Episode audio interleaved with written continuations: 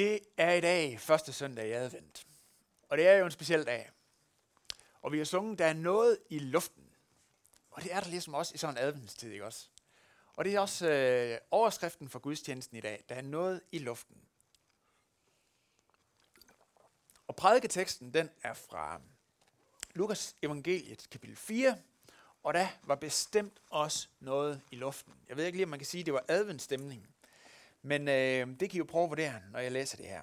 Lukas evangeliet kapitel 4 fra vers 16 af. Han kom også til Nazareth, og det er altså Jesus, der er han her. Til Nazareth, hvor han var vokset op. Og på sabbaten gik han efter sædvane ind i synagogen, og han rejste sig for at læse op. Man rakte ham profeten Esajas' bog, og han åbnede den og fandt det sted, hvor der står skrevet. Herrens ånd er over mig, fordi han har salvet mig han har sendt mig for at bringe godt budskab til fattige, for at udråbe frigivelse for fanger og syn til blinde, for at sætte undertrykte i frihed, for at udråbe et nådeår fra Herren. Så lukkede han bogen og gav den til tjeneren og satte sig. Og alle synagogen rettede spændt øjnene mod ham. Der begyndte han at tale til dem og sagde, I dag er det skriftord, som lød i jeres ører, gået i opfyldelse og alle gav de ham deres bifald og undrede sig over de nådefulde ord, som udgik af hans mund, og de spurgte, at, at det ikke Josefs søn? Og han svarede dem, I vil sikkert bruge denne tale måde mod mig. Læge, læg dig selv. Og sige, vi har hørt om alt det, der er sket i Kapernaum. Gør det samme her i din hjemby. Men han sagde, sandelig siger jeg jer, ingen profet er anerkendt i sin hjemby. Og jeg siger jer som sandt er, der var mange enker i Israel på Elias' tid, dengang himlen var lukket i tre år og seks måneder, så der blev stor hungersnød i hele landet. Og Elias blev ikke sendt til nogen af dem, men til en enke i Sarepta i Sidons land. Og der var mange spedalske i Israel på profeten Elisas tid, og ingen af dem blev renset. Men det blev syren Naaman. Alle i synagogen blev ude af sig selv af raseri, da de hørte det. De sprang op og jo ham ud af byen og drev ham hen til kanten af det bjerg, deres by var bygget på, for at styrte ham ned. Men han banede sig vej imellem dem og gik.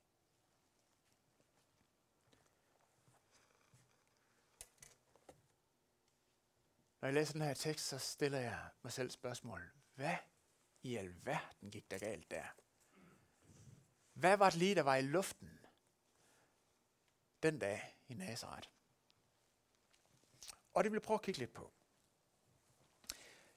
Øh, hvis jeg er til en fest, og jeg sidder og taler med en person, jeg ikke har øh, snakket med før, så øh, plejer jeg samtalen på et eller andet tidspunkt at komme hen på spørgsmål, øh, hvad laver du så? Når man spurgt til, hvad de hedder, hvor de bor osv. Hvad laver du så?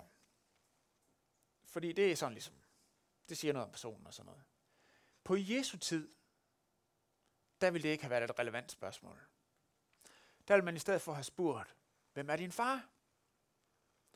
Det er der aldrig nogen, der har spurgt mig om, når jeg sætter til en 30-års fødselsdag eller sådan noget. Hvem er din far? Det er ikke et spørgsmål, vi stiller. Men det ville have været det mest naturlige spørgsmål at stille på Jesu tid. For kendte man slægten, så vidste man også, hvem personen var. Individualisme var et ukendt ord. Alt blev bestemt ikke af individet, men af familien. Hvis man vidste, hvem familien var, så vidste man også, hvem individet var. Familien bestemte de økonomiske muligheder, fordi familiens økonomiske muligheder var bestemt af det, man havde opsparet slægt efter slægt opbygget. Hvis man var landmand, en mark, hvor der ikke var ukrudt og hvor der ikke var sten eller noget, hvis man var håndværker, et renommé som håndværker, en kundekreds, hvis man var fisker, en fiskebåd, som det har taget flere generationer at få sparet sammen til. Så mulighederne var bestemt af slægten flere generationer tilbage. Der var ingen SU, som man bare kunne tage og læse til et eller andet, selvom ens forældre ikke. Familien var velfærdsstaten. Familien var pensionsopsparingen. Så alle økonomiske muligheder var bestemt af familien religiøst tilhørsforhold var også bestemt af familien. Det var bare ikke noget spørgsmål. Man havde den samme religion, som familien havde. Og social status og sociale relationer var også bestemt af familien. Status og troværdighed, hvad jeg havde af status og troværdighed, ville være bestemt af min familie, mine forfædre osv. På godt og ondt var mine forfædre øh, op og klasse, så var jeg også, var de ikke, jamen så var det heller ikke nogen mulighed for mig. Og derfor vil hvad jeg gjorde af godt og skidt, også blive nøje aflæst af familien, fordi at det pegede tilbage på dem. Så hvis jeg bragte skam over mig selv, så var det ikke bare mig, men så var det hele min slægt, som stod bag ved mig, det også ville ramme. Det var noget, der var nedarvet generation efter generation. Og øh, vi Vesterlande kan samtidig måske stille spørgsmålstegn med, hey, hvorfor er alle de her slægtstavler med i Bibelen? Hvad er lige det interessante i det? Hvor mange har tænkt det? Altså, jeg vil godt være ærlig at sige, det her jeg har tænkt. Hvorfor? Altså, når man kommer til fjerde Mosebog, ikke også, så er der bare flere kapitler med slægtstavler. Hvad er, verden er pointen? Det er det helt naturlige for en fra Mellemøsten på Jesu tid. Alt afgøres jo af slægten, ikke også? Der er mange drengenavne, som vi støder på i Bibelen, der, der starter med bar, som betyder søn. Barbas eller Bartimaeus. Det betyder søn af Abbas eller søn af Timaeus. Selvfølgelig, fordi sønnen er det, som slægten er, ikke også? Vi har det faktisk også på dansk med søn-navnene, ikke også? Petersen, Hansen og Nielsen. Og i dag der er det sådan, de kedelige efternavne, ikke også? Hvis man skal ud og have et nyt efternavn, så får man, hvis der er et eller andet i slægten, der hedder noget i rensning af Rosenkrans eller et eller andet, så tager man da det, selvom det er flere generationer, med sæt nemlig ikke også, så øh, jo mere specielt, jo bedre. Ikke Petersen eller sådan noget, fordi det er bare skidt med slægten. Det er ikke så meget, hvem jeg er, men kan man få noget specielt? Ikke også? Og det er ikke fordi, at min pointe her i dag er et øh, øh feltog mod individualismen. Det er der også meget positivt i, for det kan også være begrænsende med, med alt det her. Men det er for at understrege en forståelse af, hvor afgørende familienetværket var på Jesu tid. For det tror jeg simpelthen, det er nødvendigt for, at vi kan forstå den her tekst. Prøv at forestille dig, hvis alle dine muligheder afhænger af familien. Alle dine muligheder, 100% af familien, alle var afhængige af, at familien hang sammen. Og derfor blev ulydighed mod familien også opfattet som simpelthen samfundsundergravende virksomhed.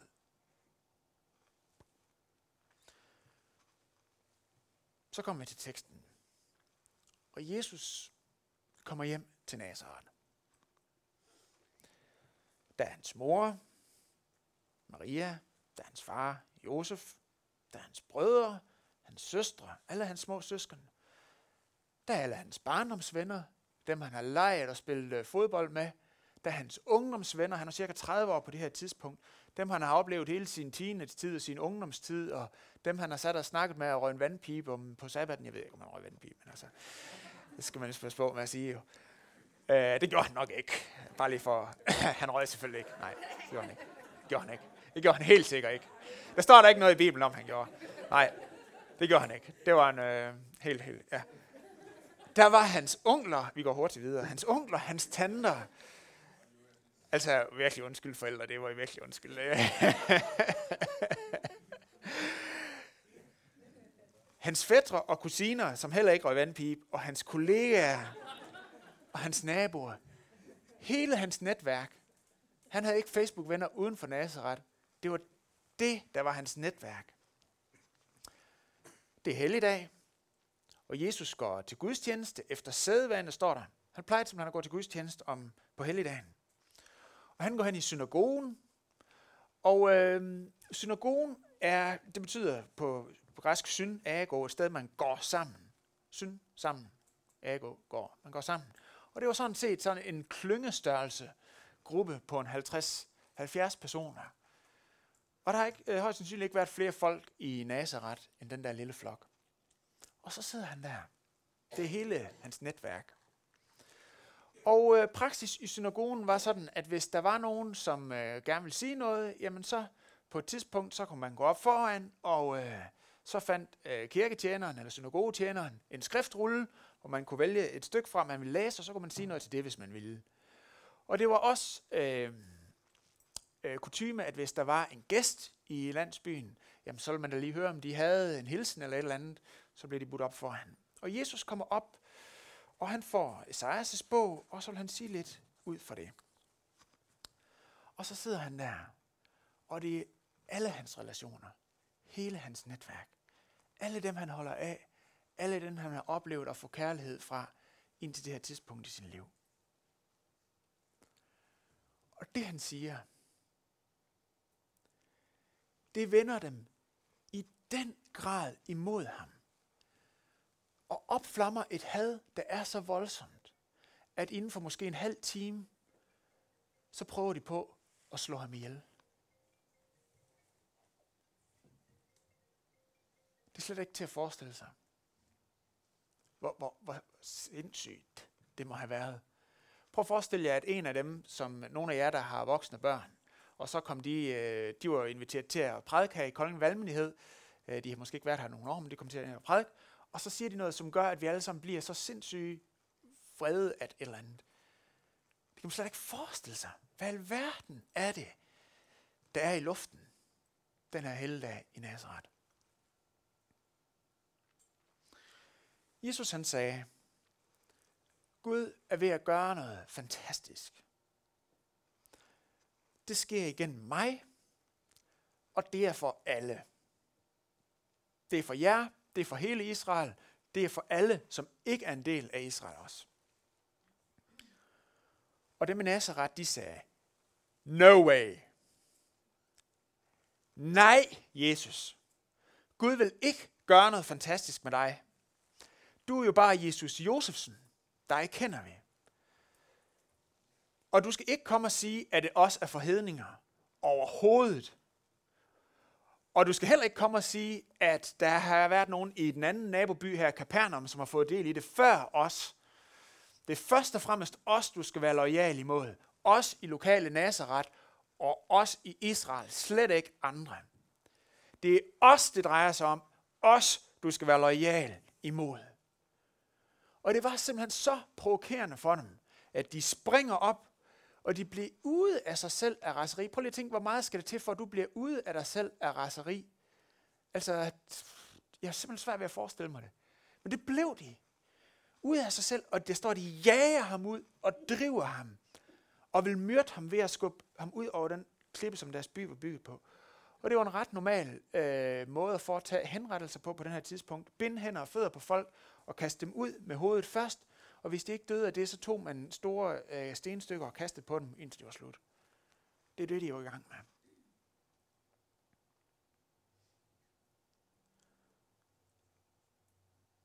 Prøv at forestille jer, hvad for en, en følelsesmæssig omvæltning, der har foregået inden i Jesus. For han kommer hjem til Nazareth og ser alle de her folk, og smiler til sine små fædre og high five for sine gamle kammerater.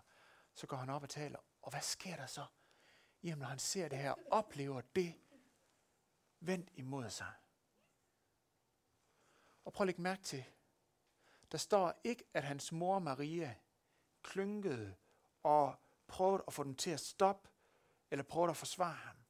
Der står ikke noget om, at hans bedste kammerater og hans øh, to stærkeste af hans små brødre, de prøvede at forsvare ham. Det står der ikke noget om.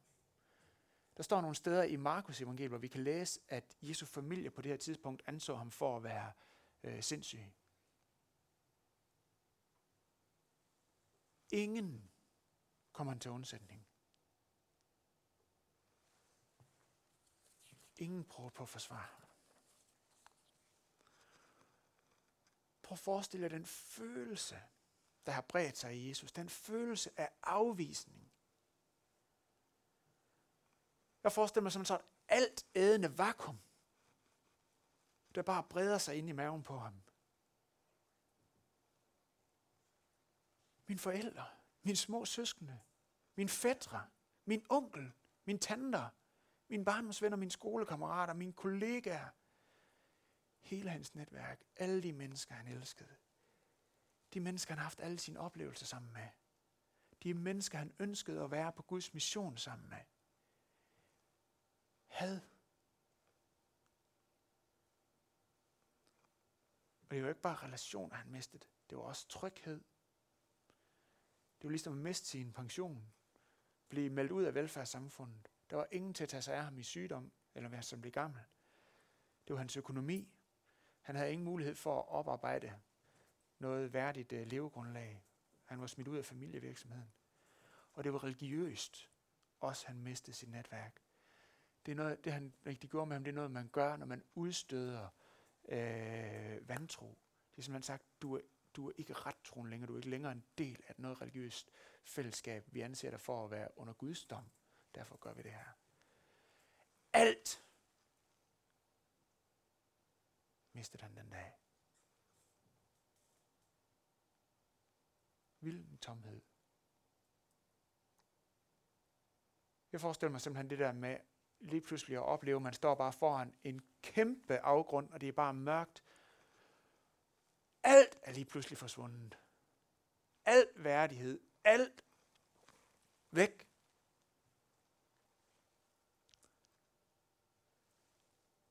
Og jeg stiller mig selv det spørgsmål. Hvorfor? Hvorfor? Hvorfor gjorde Jesus det her? Hvorfor sagde han ikke? Nå ja, jamen, jeg har sikkert taget fejl, lad os snakke om det. Hvorfor droppede han ikke det? Hvorfor droppede han ikke det, han var i gang med? Hvorfor fortsatte han?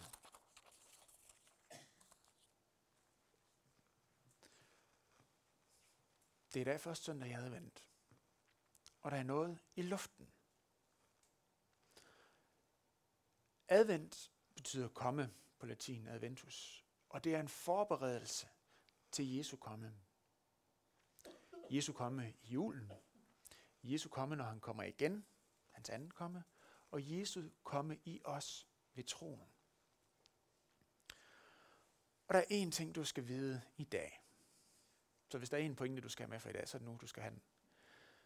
Du skal vide i dag, hvad det har kostet Jesus at komme til dig.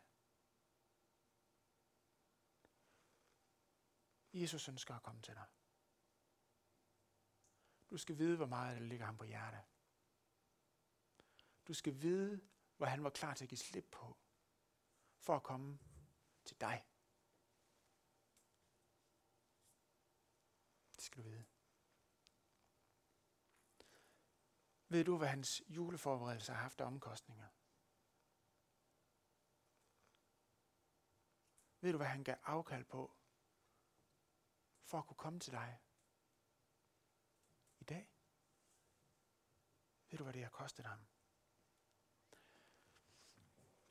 Advent.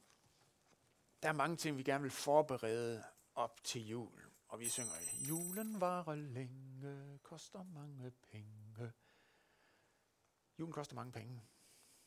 Men for Jesus, der koster den ikke bare mange penge. Det koster den alt. Der var ingenting, den ikke kostede dem. Alt kostede den ham. Han kan slippe på alt, hvad han ejede, for at kunne møde dig. Det er det, det betyder for ham. Advent og komme. Julefejring i Danmark er den øh, fest, hvor der, er et størst, hvor der er et størst overlap mellem den kristne højtid, hvor vi øh, fejrer Jesus, og så den sekulære højtid, hvor vi øh, holder ja, jul med næsser og ferie og pynt og sådan nogle ting. God mad. Der er simpelthen et kæmpe overlap mellem den kristne højtid og så det, som alle andre i kulturen også fejrer, den sekulære jul. Der er mange andre kristne fester, hvor der ikke er det overlap. For eksempel er Halloween langt større folkefest end pinsen, og vinterferien er en større begivenhed end påskeferien. Men ved julen er der det overlap. Prøv at tænk, hvis Jesu komme til os, kom til at drukne for os i julefrokost, i gaver, i forberedelser og glemmer. Det er jo mange fine ting. Men tænk, hvis det kom til at drukne i det. Tænk, hvis alle forberedelserne af den sekulære fejring overskygger Jesu komme til dig.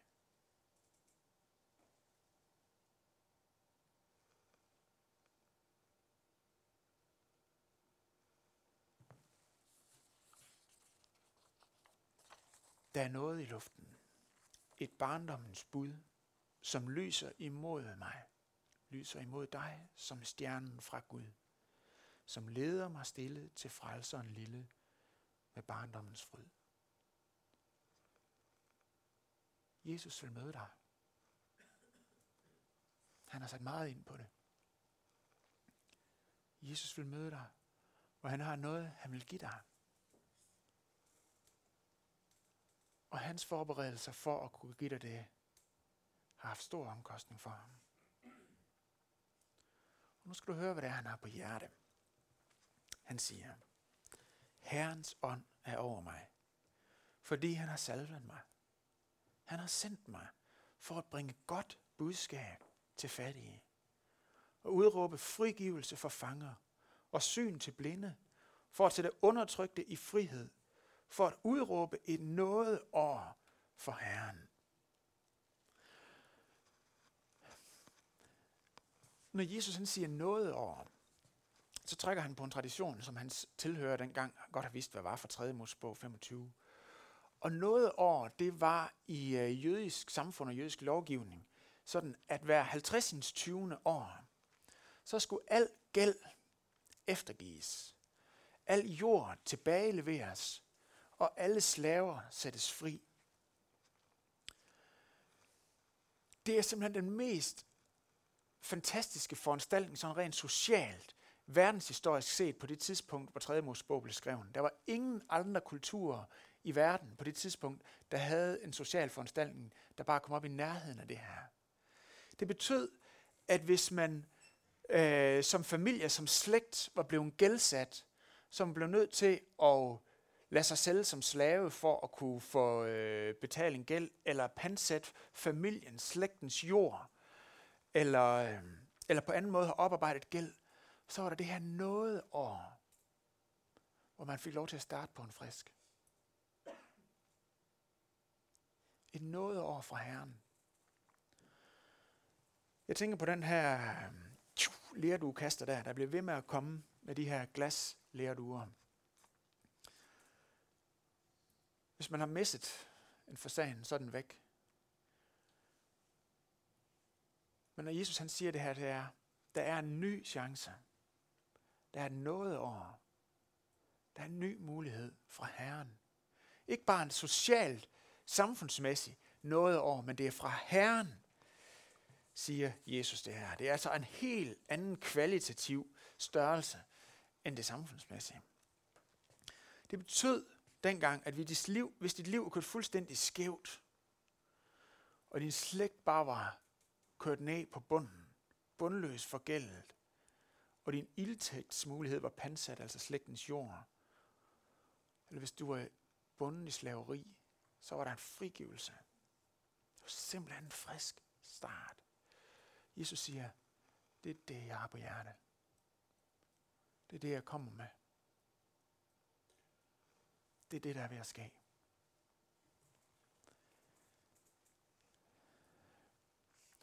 Han taler om en noget over for Herren. Og prøv at tænke, for dem, der sad i Nazareth den dag, det gik de glip af. Der var noget i luften, men de fangede det ikke.